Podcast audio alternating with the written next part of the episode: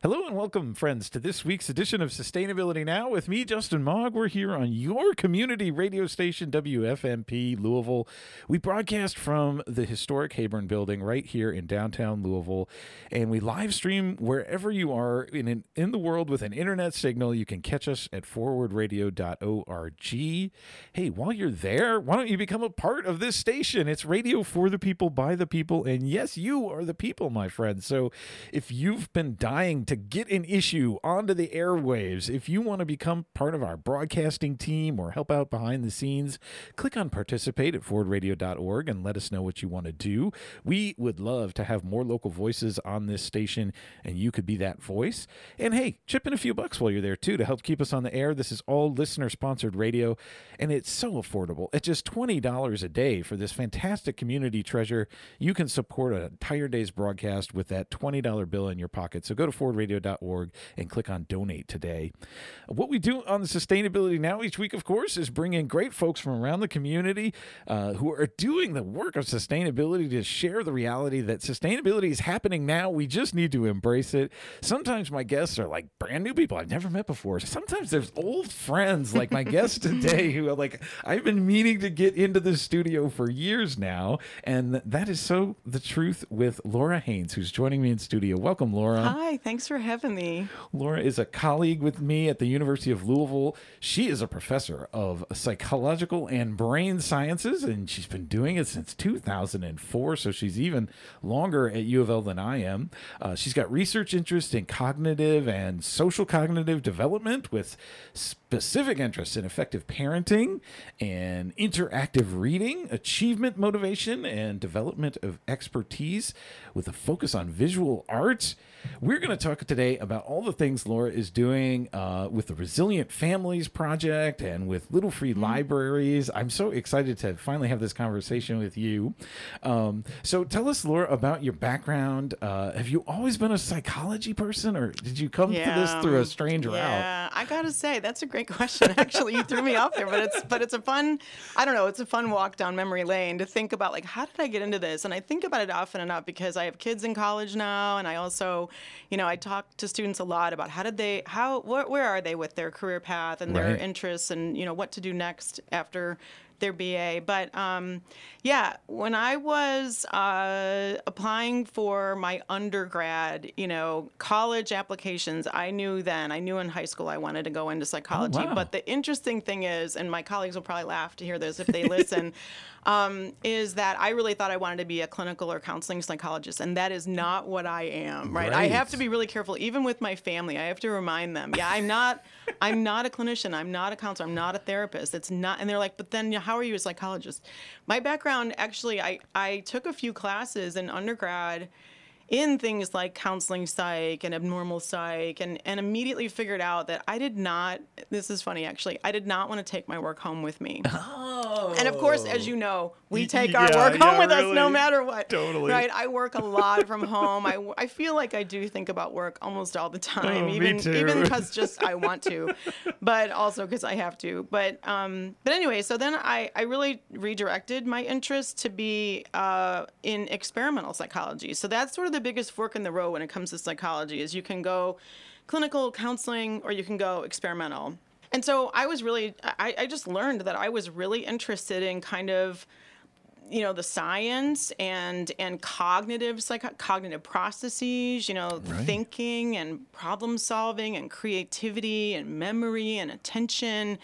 And and not necessarily from a dysfunction or disorder or dis um just the, the D's, like yeah. the, the, you know, like the, the, just, just sort of everyday functioning, you right. know? And so I wasn't really trying so much to like find and fix so much as I was trying to understand the processes and just sort of everyday functioning, everyday surviving and thriving, you wow. know? And so eventually that took me down the path of, of looking more closely at things like attention and motivation. Yeah. Um, and, which, and... Which, by the way, super essential to getting us towards sustainability, right? Yeah. Like, people need to be paying attention. Right. And mindfulness, right? And being Too, mindful. Yeah, intentionality. Yeah. And so, so um, yeah, and, and I, I got very interested in developmental psychology. So really, that's what I do most, is I, I'm really a, a cognitive development, cognitive, social, social cog, developmental, applied person, um, which is a weird, you know, mouthful. But, um, but yeah. Ma- are and then, many of your colleagues at U of L in that vein, or are you kind of a standout? Uh, no, there's lots of folks. I okay. mean, like, we have a really nice kind of um, established cohort in yeah, psychology okay. that is like, you know, infant cognition and um, child cognitive developmental. Um, yeah, we're we're actually we have a, a nice, um, especially researchers. You know, I, I tend to teach more than I do research, um, and I tend to do more community engagement than research. But yeah. the, some of that is research um, focused, and so yeah. So then I just sort of, as I move down this path of specialization, I guess, in my graduate work and thinking about motivation and attention and and then and development, I really just got into family risk, like people who are at risk. So poverty, you know, just everyday challenges, not not necessarily mental illness proper or what ah, to do about it, but rather because like, that's a cause of a lot of the problems you were just enumerating, like right, homelessness, right? right. But, but you're yeah. actually not looking at that piece of it.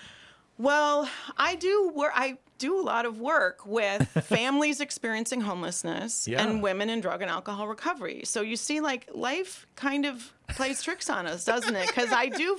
My my students joke that like we are kind of doing therapy. We're we're not. Like, we just happen to be trying to share the science of resilience and mindfulness yeah. and happiness with whoever will listen.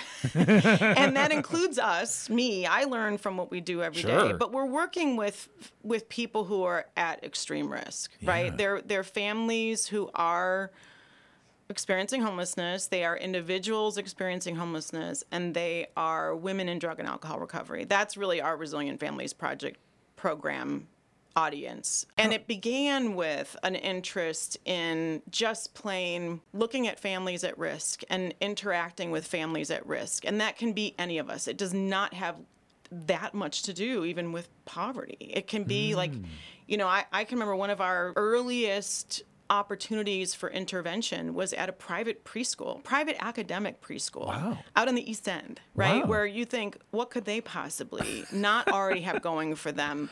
Financially, sure. right? But that doesn't guarantee that you know really all the best practices in parenting yeah. and in self-care yeah. and in mindfulness or self-compassion. And those are the kinds of things that we really work to kind of just have conversations about. So, yeah. yeah. And I need to ask, as an mm-hmm. intentionally childless person, how you define families. It's a Resilient yeah. Families oh, Project. I love that you asked that question. So I does love families so much... mean they have to have kids or no? No, I love that you asked this question because I will say, so I, I can give a little backstory and hopefully you can help me come back to that question because I really do intend to answer it. Sure. But so our Resilient Families Project program was launched in twenty eleven with my dear friend and colleague, Doctor Barbara Burns. I currently co-direct it with my dear friend and colleague, Denise Symbols. So I want to put their names out there. But Barbara and I really dreamed this up together. She is my, again, dear, she would be mad if I said mentor, but she was my graduate school advisor really? Is the secret oh, Batcave wow. story. So yes, so and we go shout out to Barbara, yes. co-founder of the University of Louisville yes, Sustainability she is why Council. And how yes, you all are, yes. are still uh, and, and she's and, gone on to a great career in California. Yeah, she's right? out at Santa Clara University, yeah, right? right? And right. getting ready to retire. Oh, good. I think that's not a, a real truth, but I, she keeps saying it. So.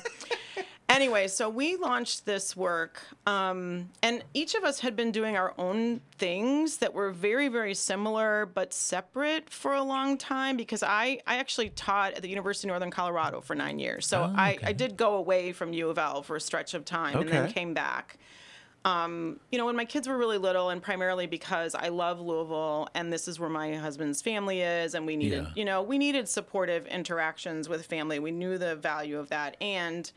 Um, yeah, and there was a job opportunity, so I took it. And my husband is a pilot; he had he could be kind of anywhere oh, in the world to kind okay. of you know commute to work, so to speak. So we came back. In any case, um, it took Barbara and I a little minute to kind of like realign our parallel efforts in in working toward healthy attachment relations within families and connecting um, to especially families at risk to support school readiness. Okay, so we had some people in the community who are aware of us, yeah. like like well, Edna Ross is probably one of our biggest, you know, like cheerleaders, and and she connected us to Wayside Christian Mission, which I didn't know their work all that well at that point in time. I didn't know a whole lot about homelessness at the time, right, and homeless shelters. Sure. Um, but this is twenty eleven, so over ten years ago, and we launched our first program, and it was primarily a parenting program. Yeah. So even today, even though we are not a parenting program okay. proper, people still call me the parenting lady when they see me in the parking lot. They, hey, parenting lady. They don't necessarily call me Laura. They call me, hey, parenting lady, which is really just interesting because the very first year of our programs, we really were all about connecting with families experiencing homelessness and trying to work to promote healthy attachment relations in especially families at risk, with the goal of extreme focus on school readiness oh, and okay. connecting families and schools, like being that sort of bridge between home and school, and, and really getting kids to not miss opportunities for that important family to school yeah. connection. Yeah. Um, as well as things like, you know, of course, discipline, you know, positive parenting in general, and, and then like how to support parents, right, and how to engage in some of that, like again, that self-care and stress management in yeah. grown-ups, yeah. right? So it wasn't just about the kids, but again, that first year, it really was. We were seeing families, families, families, families, families, and and then Wayside had, you know, a, a wild hair to say, um, look, we're watching kids come through the hotel lobby and behave differently than they did before we came. Huh. Like I would, I can't even tell you how many times the, the the front desk manager would stop me and say, "Do you know I didn't want you to come here? Do you know we didn't really want you around? We didn't know we we were inconvenienced by oh. having to set up the rooms yeah. for your programs because right. they were two and a half hour long programs. Mm. We had two rooms, the chapel, which is also serves as the Expressions Art Gallery. And you're talking about Hotel Louisville, Hotel by the Louisville. Way, just a block away from us here. Yes, I parked there to yeah, get yeah. here today, so yep, I sure did. But um, but again, so it was a big endeavor to to set up these two spaces. We had we had essentially a family program that then would be followed by an adult program separate from a children's program, and so we took up a lot of space. We took up a lot of time. It was year round. Yeah. And it was every Thursday, same time, same bat channel. And they had to sh- shuttle people to us from the emergency shelter. Wow.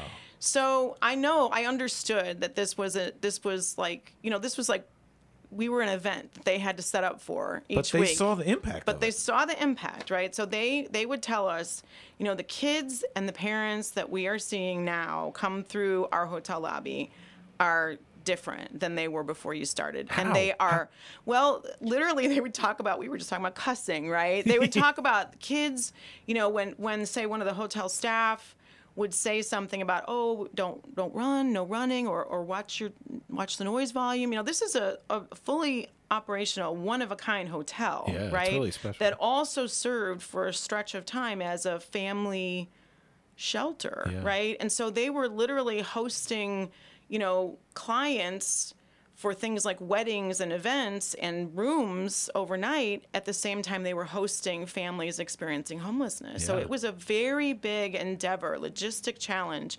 And and I and again, you literally, it's all walks of life coming and going. And so, um, you know, this these staff would, would would talk about how hard it was to get the the the clients who were from the emergency shelter or from the family shelter to kind of walk the walk in terms of this is also a place of business, yeah, right? Yeah, this yeah. is, we have to, we have to recognize, you know, quiet and, and just caring for all the things. Yeah, exactly. Things like that, yeah. Well, I mean, they would talk about how, you know, they would make comments to the kids and the kids would flip them off. Yeah. Um, they would make comments to the parents and the parents would tell them, you know, in no uncertain terms that they didn't have to, you know, do wow. or say or be anything. Parents. Yeah.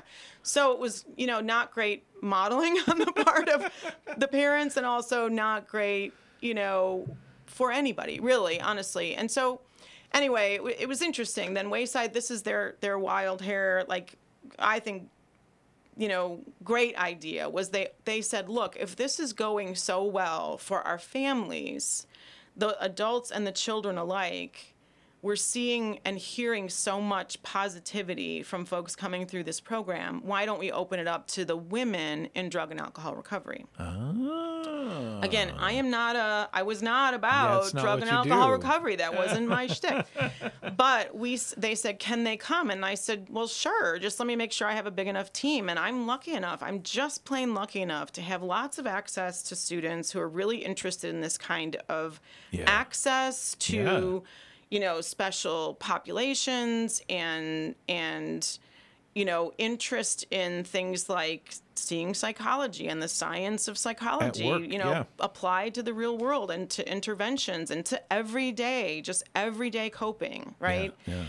And so quite quickly, and I, I talk about this with Barbara a lot, that my program now that I co-direct with Denise is very, very different than the programs she directs in California, because she's still working with very young single moms, and it's all about parenting. It's all about parenting, and it's wow. all about how to be, you know, and, and raise and, and grow and nurture that little hmm. human, right? Hmm.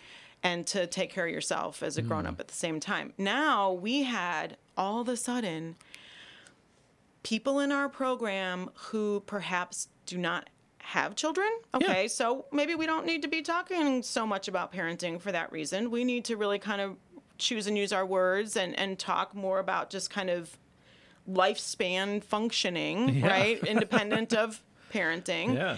And then also there were a lot of women who had lost their children, too. Yeah. You know, the system, or who just didn't have them in their care while they were in recovery. Yeah. And so even saying the word child is a trigger, Ooh, right? Yeah. Because imagine, you know, if you're talking about, sure. you know, parenting and your child, and you don't have your child and you're struggling to get them back, um, or maybe don't see an end in sight to yeah. getting them back, is it's a very important, you know, thing to acknowledge. And so Um, luckily, I mean, we were able to, and we continue to be able to, you know, write letters for women to support them in court, oh. to get, you know, that possibility, that door yeah. opened up. Yeah. Um, so we're great. We're super glad to do that.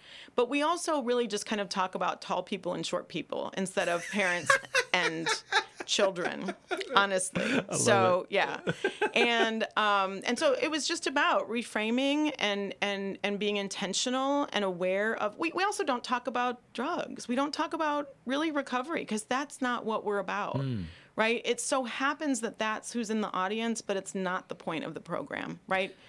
My guest today on Sustainability Now is Laura Haynes, a, a psychology professor at U of L, who I've known for a long time mm-hmm. because she's just so engaged in the community. Mm-hmm. Uh, we met through our, our work yep. together on the uh, Peace, U of L. Peace, Justice, and Conflict Transformation, what used to be a certificate program, now a minor, and other all other good things yeah. that can happen uh, to train up things like conflict mediation, which... If if I can say this about that program, sure. I think just like parenting, we should require all human beings to get a certificate in conflict mediation, because Wouldn't I don't the world know be a different place. Anybody who doesn't need that yeah. that training, uh, I still do. Pretty much yeah. all of us uh, yeah. hit some conflict along yeah. the way. But she's also very engaged in the co-directing the Resilient Families Project, which I should mention you all can find out about and follow on mm-hmm. Facebook at R F P Lou.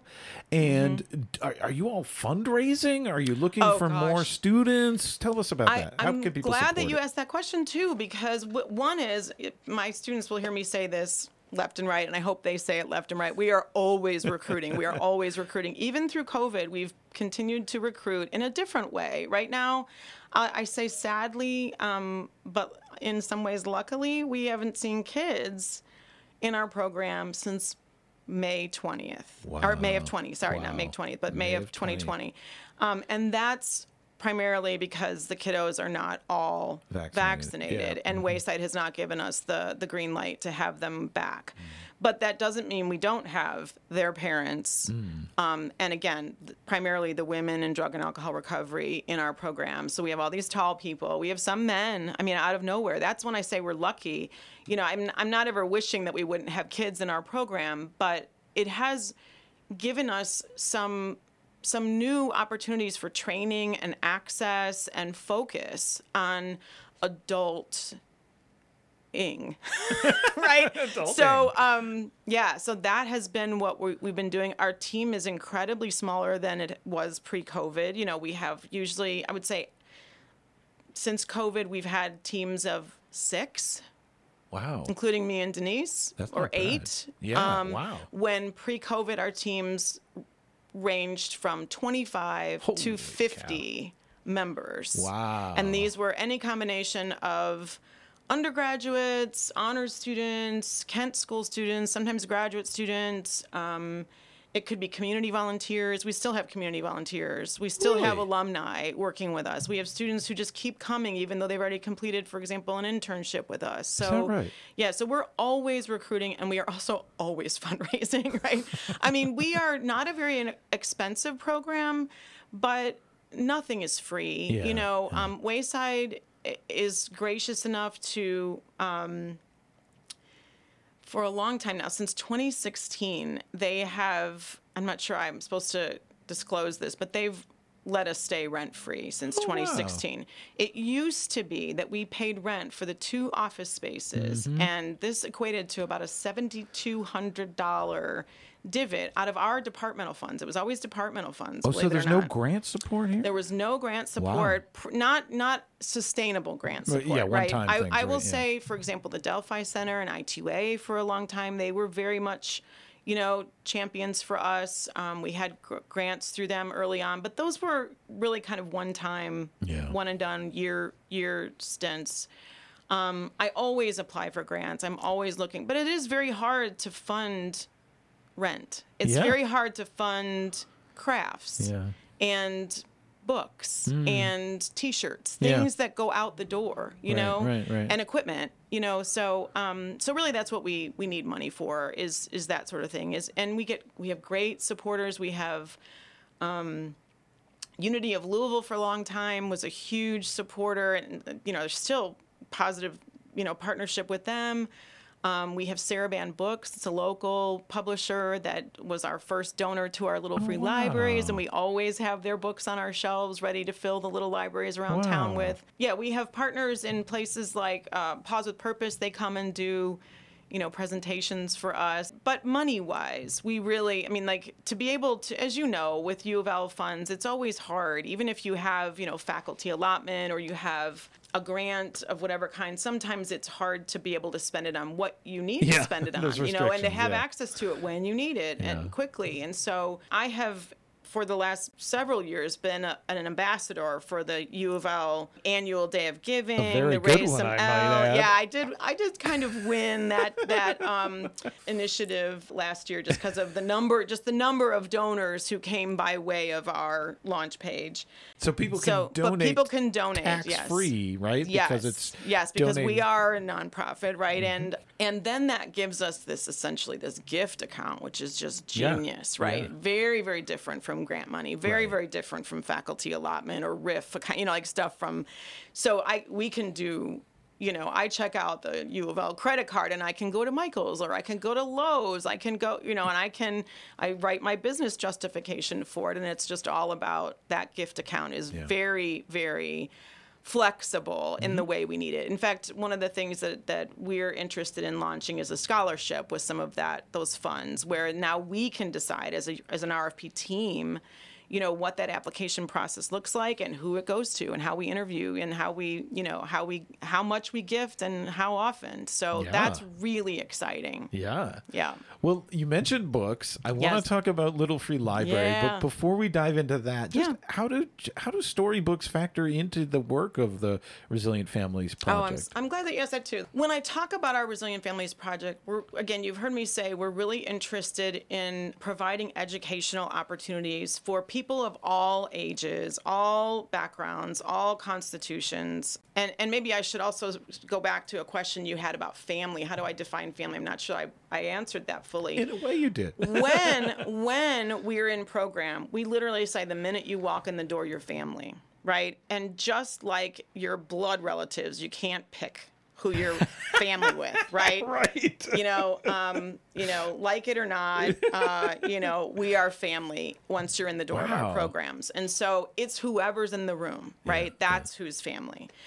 Um, okay, and so our pillars of this work, as we work to provide these educational, you know, experiences, and we work to promote resilience, growing and strengthening that, and and and engaging in things like mindfulness and and happiness practices, we're gonna we're gonna do that with some strong goals in mind. And you heard me talk about healthy attachment relations. That's one of our biggest motivations, is to encourage healthy attachment relations among any pair or more of human beings. And help me understand, an unhealthy attachment would be like, what do we call it, codependency or something? Tell it me. Could be, it could be, it could be, um, you know, abusive, that you are obviously insecure in your attachment style, that you don't trust, oh. you are wary, you are uncertain, you're disorganized in your attachment to huh. a person.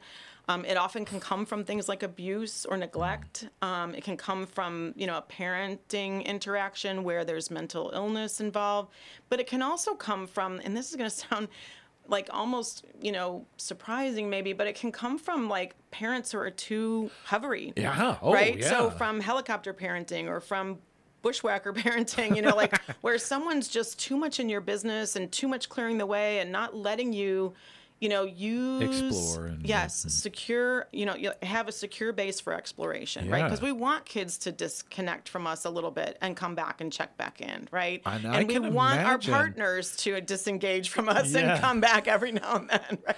I so can, I can very easily imagine. I've yep. never suffered houselessness, thank goodness, mm-hmm. uh, except for like intentionally on trips. Right, right. right. But I can totally imagine how someone in that situation would would e- very easily get into unhealthy attachment relationships mm-hmm. with people that they're dependent upon yeah. or in their family. Uh, I can I can very easily see how that could yeah. be a common yeah, so, problem. So thinking right? about healthy attachment relations, healthy bonding, loving someone with all the good conditions right. and all the benefits that come from that, not just being attached generically, yeah. right? But but having safety, yeah. having structure, right? And we talk about things like not just within your own home or space or family, but but but in your life, having routines, yeah. having traditions, having things that you kind of know what happens when. There's great security that can come from that.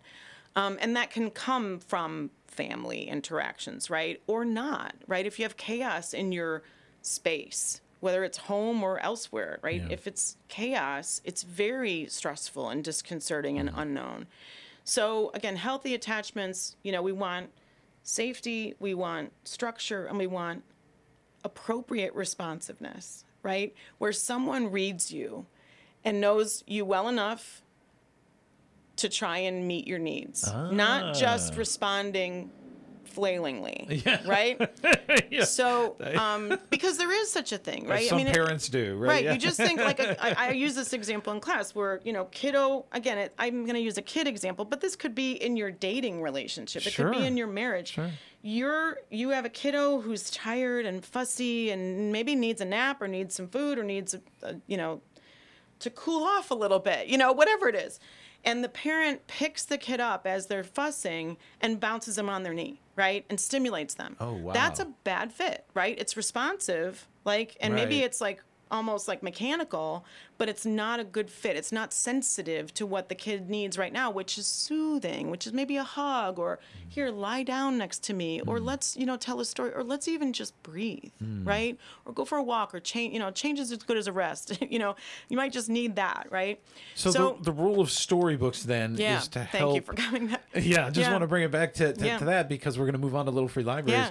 but that that's to help create some of that structure and positive yeah, responses. Yeah, I mean, t- so we're we're interested in building healthy attachment relations. We're interested in building a sense of community, belonging, and purpose, and we're interested in in promoting um, school and life readiness. Okay. And we do that through carefully selected children's storybooks, ah, right? Okay, and so okay. I know that's a long way back around, but I appreciate no, you bringing me back there. We have there. the time. We're very much, very, very interested in vetting children's storybooks so incredibly carefully, and that's the research side of this, is there's a lot of content analysis and program evaluation and program development that comes from literally reading storybooks. Mm. So come to our team and work mm. in our lab, because you get to read children's storybooks, right? Yeah, and talk that. about how are they a good fit or how do they miss the mark? Not that, not necessarily are they a bad book, but do they meet the objectives and the mission and the and the the intention of our programs, right? To promote healthy attachment relations, to include diversity, equity, inclusion. Anybody's identity can be found in this book, right? So, so we love, love, love books that have things like dinosaurs or animals or fictional characters, because those characters, guess what? They don't necessarily have skin color. They don't necessarily have... Yeah. You know, traditional gender, baggage. Anything, right? And you often can't tell their age either. Oh, yeah. That's the beautiful thing. Like, so if you really can intentionally evaluate books and then say, these are the books that are going to be at the platform, huh. one of them for each of the programs that we offer across the years, then that is a beautiful beginning, right? I'm speaking today with Laura Haynes, professor of psychology and uh, psychological and brain sciences at the University of Louisville since two thousand four. She's director of the Resilient Families Project. If you want to support their work, if you're a student listening and you want to get involved, uh, you can find them at R F P Lou on Facebook, or you can find Laura at louisville.edu slash psychology slash Haynes, H A Y N E S. Uh, and I'm so glad you started bringing up the idea of... Of curating books, because yeah. that is a hot topic in the news right now. Right. There are people who want to keep certain books away from children, mm. right? And they're coming at it from a very different perspective Mm-mm. from you, Mm-mm. right? Yep. Night and day. Yeah. We're really about like this intentional selection of books so that anybody, literally anybody, young or old, can find themselves there. Like, nice. Find yourself there. Find, oh, this is uh, some challenge I've faced. This is some um, experience I'd like to imagine. This is some conflict I'm working through. This is an example of how to get through it. Right. Um, this is how important the support of others is mm. for resilience mm. and and striving, you know, for for thriving, right? Um, and yeah. and I'm sure it's it's the type of text that do not perpetuate white supremacy, heteronormativity, yes. uh, patriarchy, right? Which yep. we, we find in children's books. Yep, yep, yeah. yeah. I mean, it, you would think, and, and I think my students come at this work imagining that just because we're using children's storybooks, that means any storybook is just as good as the next one. And as you can imagine, that's just not the case. That's just not the case. Brothers right? Grimm, and one of the right? things I challenge my students to do, and I would love for anybody listening to take this challenge, is just to go to a bookstore, go to Barnes and Noble and go to the children's section and look at the wall. Yeah. And look at the wall and see who you see. Mm. See if you see yourself. Right? Right. See if you see your family. See if you see your constitution. See if you see, you know, reconstituted families. See if you see different ages, different, you know, colors, different identities. See if you see all of those things with people with occupations and interests that run the gamut. Mm. Because we want, I mean, we want people when they read, especially children's storybooks, we want kids to see the potential for who and what they can be moving forward. Right. Right? I can be a neuroscientist. Right. You know, I can be an astronaut. I can be a teacher. I can be a, a lawyer. I can be a police, you know, law enforcement person. I can be any of these things. Or a peacemaker. Um, yes. So I, I'm just saying, I, I think you you would be surprised at what's on the wall yeah, if yeah. you're just looking at the cover. And we're not even talking about what's inside. Yeah. Right? So I'm just talking about the images. So the Resilient Families Project has developed a list of these yep. suggested texts, which yep. could be useful to any yep. parent, I assume, yep. or teacher, right? But these lists also go into the Little Free Library. So let's yeah. talk about that. Um, Uh, what are Little Free Libraries? I'm sure many of our listeners have noticed these things in their neighborhood, but yeah. maybe they've never checked them out. Yeah, so I would I would that. advise folks to check them out. Take anything they like. That's what I, you know, people come. I have one right outside my house, but we also R F P, Resilient Families Project. Uh, we have stewarded three in Louisville since twenty fourteen. We have our brand newest one whoop, at U of L at the Garden Commons right outside Strickler Hall um, that we're so excited about. I'm, that's what we're going to talk about, I know. It's beautiful. But yeah, it is, it is quite gorgeous. It's probably my favorite one. I'm not, probably not supposed to say that. But but um, yeah, so they are, they look like little... Um, Uh, I guess mailboxes. Some people have said, is it a birdhouse? I mean, it's bigger than that, yeah. but it's definitely meant for you to open it up and look and and and literally take anything you see. And you do not have to return it, but you're welcome to insert things. And we've had all kinds of things inserted into our, you know, like people have dropped all kinds of things off there where we have to go, you know, it's important to be a good steward and be aware of what's in a there. Librarian, you know? Right, right? Yeah. So, but there is no fee for not returning something on time. There's no accountability. If you find a book and love it and want to keep it or pass it on to somebody else, that's one of our favorite yeah. things is that you just, you know, pay it forward. Yeah. So, um, but there's so many people with way too many books on their shelves that right. they really don't need to hold on to anymore. Right. Right. Right. And, and the beauty of literally saying to someone, what's a book that really just, what's your favorite book or what's a book from your childhood oh, that you would yeah. imagine just really wanting to, you know, encourage someone else to read. Yeah. Um, if you had to pick what, and people, and just, that's another really fun exercise is to think back to what was your favorite children's storybook or what's a book that you've read recently that just really has stuck with you and you want to, you know, share it with someone else and then build a conversation around yeah, that, right? Yeah. That's, that's, that's the beauty of, of storybooks, um, like gardens, right? That, that they bring people together over conversations yeah. and and and sharing what's inside yeah. right so um yeah so the Little Free Libraries is not my idea, but I did get on that bandwagon. So Todd Bohl in two thousand nine movement, right? yeah he his, his mom was a librarian and she died, and in in her death he wanted to memorialize her, and he built a mock-up of a little schoolhouse um that was meant to be a tiny library that he put outside his own home. And it got so much traction and interest that he started building them and putting them up in other places. And then other folks, um, I want to say it's Rick Brooks, joined him from U, um, University of Wisconsin-Madison, um, and and they partnered to create this web platform that has just taken off. And I oh. really, I would love for people to visit Um, Little Free Library dot org, so it's singular library, and and see just more about the history, the the mission. It's really it's really about some of the same things that we've been talking about. It's just access for everyone to books. And I, I did take a note of this new initiative. They have something called Read in Color that you're going to love because oh, of wow. what we've just been talking about.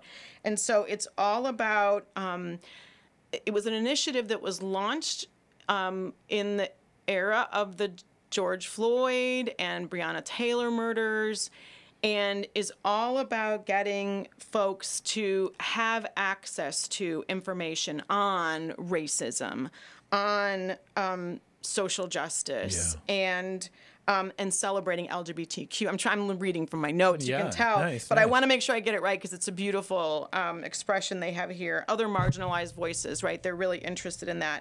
So you can actually get on and sign that pledge, you know, oh. to be involved in trying to promote works that allow for that awareness, right? And that connection over those kinds of content.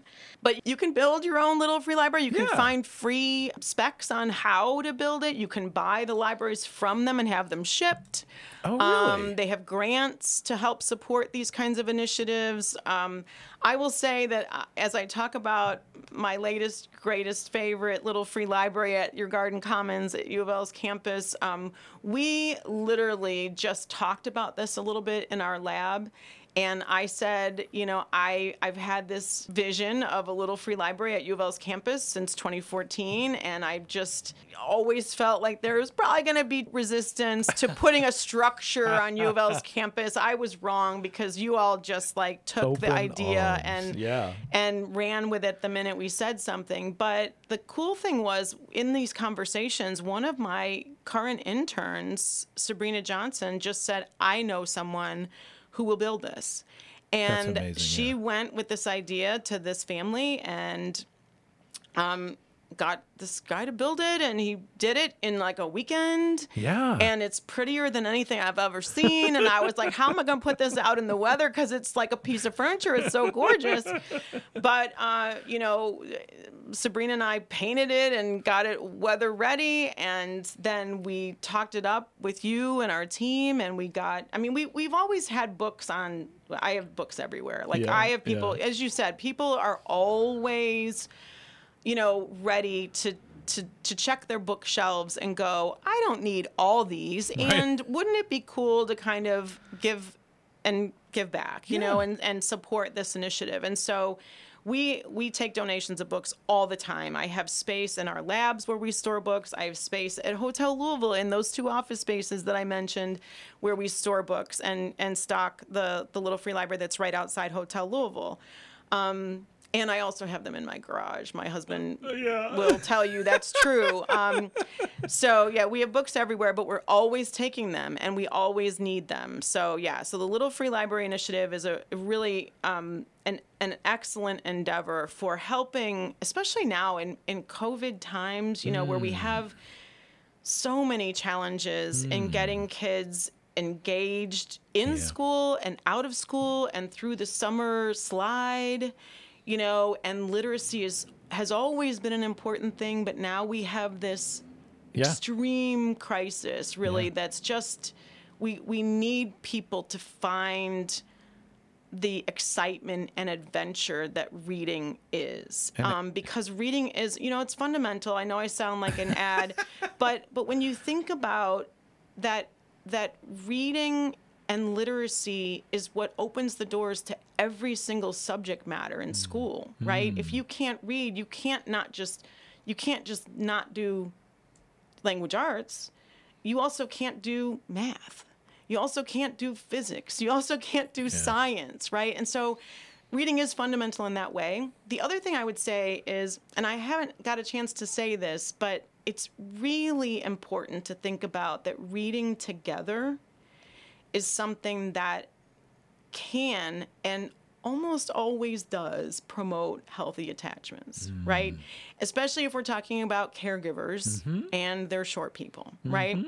So that if you just kind of reflect on when you were a kid, if you were read to, what was that like, mm. right? Guess what it was? It was probably a pretty darn cozy mm. exchange. Or I like, would think caregivers of tall people too. If you have, right? If you're a caregiver for someone elderly or infirm yep. or blind or something yep. like that, or even just someone who's sick, like reading yep. to them would reading be wonderful. Reading to people, right? right? I mean, the, the times that I've ever taken a children's storybook to a classroom of college students and said, I'm going to read a book to you. Oh my gosh, I would have right? loved that in college. They about fall over in love, not with me, but with the concept and the practice of being read to, right? Yeah. And just and, and so fall back in love with it, you yeah. know, is is but but I just would have you think about, like, when you're reading with someone, especially when you are a short person and learning about, like, your your your first your first relationships set the stage for whether you think relationships matter, are worthy, yeah. right, and safe, yeah, and and people will stay, mm. and people will accept you no matter what happens, mm. right? So you learn about the the the template mm. for relationships and the possibility, or you miss it, mm. right?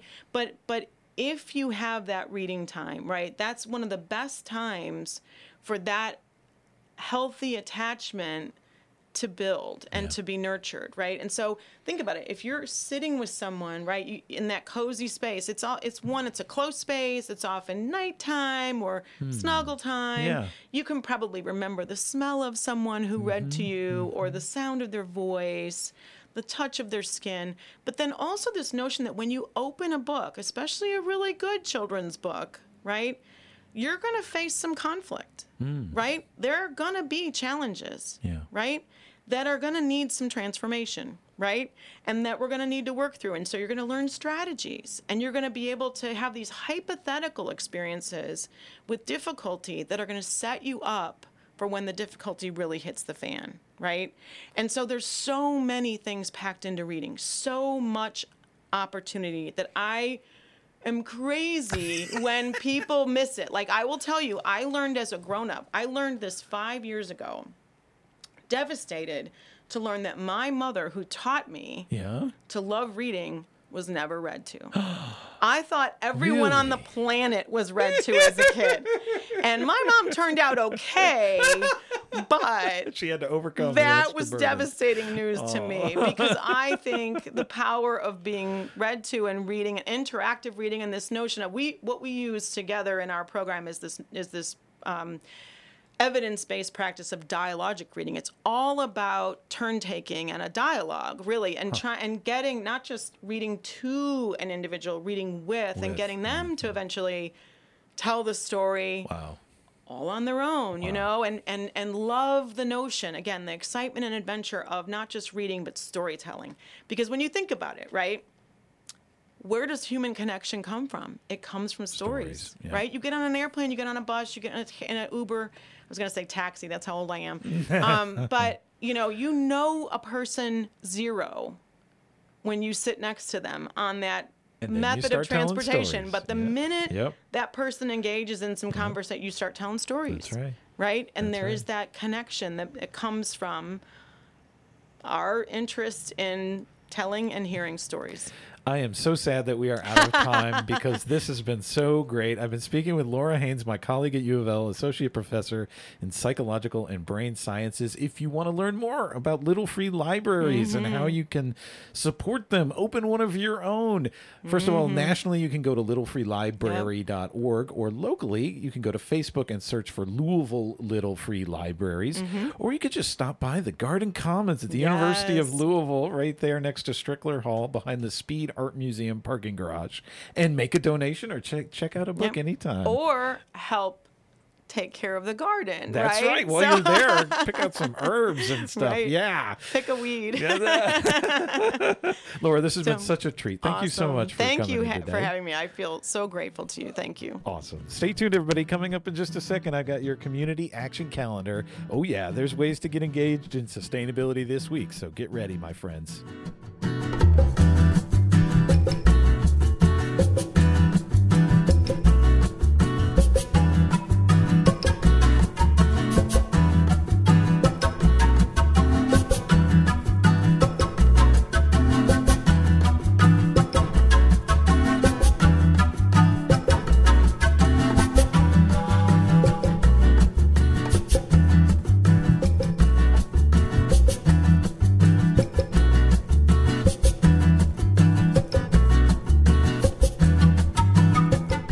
And we are back here on Sustainability Now with me, Justin Mog, listening to the sweet sounds of Appalachian behind me now.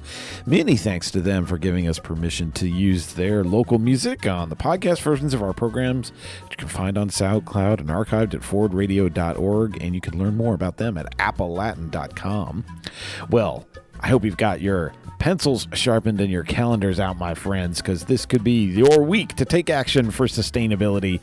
And it all starts on Tuesday, the fourteenth, uh, from two to five p.m., Louisville Grows is going to have a greenhouse volunteer day at their Healthy House at sixteen forty-one Portland Avenue. After a great spring, Louisville Grows needs your help in the greenhouse and surrounding outside area to prepare for starting and potting plants for the fall. No experience is required, plus you'll get to take home any veggies or herbs left in the greenhouse, and a volunteer discount at the Fall Seeds and Starts sale. Volunteer tasks will include emptying soil from containers, organizing pots, rearranging tables, pulling weeds, uh, moving fruit trees and berry bushes, watering trees and plants, rain garden maintenance, and mulching. You can find the link to sign up and more information at louisville grows dot org, but it's this Tuesday from two to five p.m. at the Healthy House, Louisville Grows, forward radio dot org. Well, my friends, I hope you are getting excited because it is Independence Week here in Louisville. Yes, our Juneteenth celebrations last all week long. There's so much going on this week, my friends. Uh, first of all, just to share uh, what's going on citywide, you can go to louisville k y dot gov slash government slash Juneteenth for a full schedule. Uh, this week from June thirteenth through seventeenth, there'll be a Juneteenth camp at the Louisville Visual Arts and Waterfront Park from nine thirty a.m. to four p.m. That's a Louisville Visual Art and Waterfront Park hosting this day camp for youth ages seven to twelve. Campers will be introduced to the works and history of Ed Hamilton, Muhammad Ali, the Underground Railroad, and more. Then they'll be creating their own artworks to express themselves and their newfound knowledge. In the afternoons, campers will explore Waterfront Park for fun camp activities. It's limited to ten students. Again, learn more at louisville k y dot gov slash government slash Juneteenth. Now, Tuesday the fourteenth, uh, it'll, it's Lean into Louisville redistricting panel discussion at six thirty p.m. Mayor Fisher will greet and introduce a diverse panel that will address and examine why redistricting happens, who it helps, harms, and short-term and long-term implications. Metro T V and Lean into Louisville will live stream the event on social media. Then on Wednesday, on June fifteenth at noon, it's another Lean into Louisville presentation, the Kentucky African American Civil War Soldiers Project, and first at First Gethsemane Baptist Church. The African American Civil War Soldiers Project seeks to uncover archival documents about the lives of these soldiers and their family members and use them as the basis for constructing family trees going as far backward and forward as possible. Dan Gedeman and Denise Payton will share stories and photographs about selected soldiers from Louisville, as well as discuss their newly created searchable online database. That is Wednesday the fifteenth at noon. Then on Thursday, June sixteenth at eleven a.m. at Kentucky Center for African American Heritage, the Louisville Metro Human Relations Commission celebrates their sixtieth anniversary and Juneteenth luncheon. And uh, it will it will celebrate the H R C's achievements in safeguarding all individuals within Jefferson County from all forms of discrimination. The mayor will speak along with the keynote speaker, Reverend Doctor Daniel Corey Shaw, senior pastor of Burnett Avenue Baptist Church. The cost to attend will be twenty-five dollars per person for that luncheon on Thursday, June sixteenth at eleven a.m. at the Kentucky Center for African American Heritage. Then on Friday, June seventeenth at six p.m. at the Muhammad Ali Center. It's a Juneteenth Jubilee celebration, Our Story, America's Glory inaugural gala.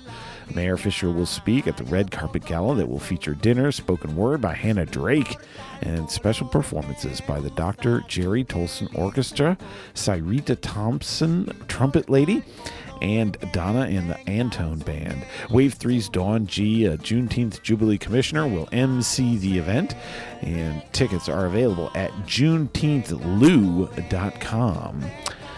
And then on Saturday, June eighteenth at eight a.m., there's actually there's a whole bunch of things happening on Saturday, so get ready. Get your pencils ready, my friends. At eight a.m., you can do the Norton Healthcare Sports and Learning Center. You can do a Race for Justice by Future Ancestors. Participants will honor Breonna Taylor by running or walking twenty-six laps as a team, one for every year she was alive, or by walking or running a one point three mile individual race. She, of course, was killed on March thirteenth of twenty twenty.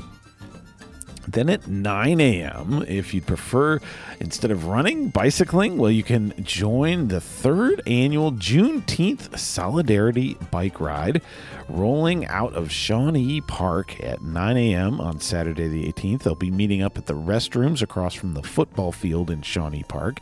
Join us in solidarity for the third annual Juneteenth Solidarity Ride. This thirteen-mile ride commemorates Juneteenth. We ride for health, fitness, and awareness of Juneteenth, which, of course, is an American federal holiday celebrated on June nineteenth.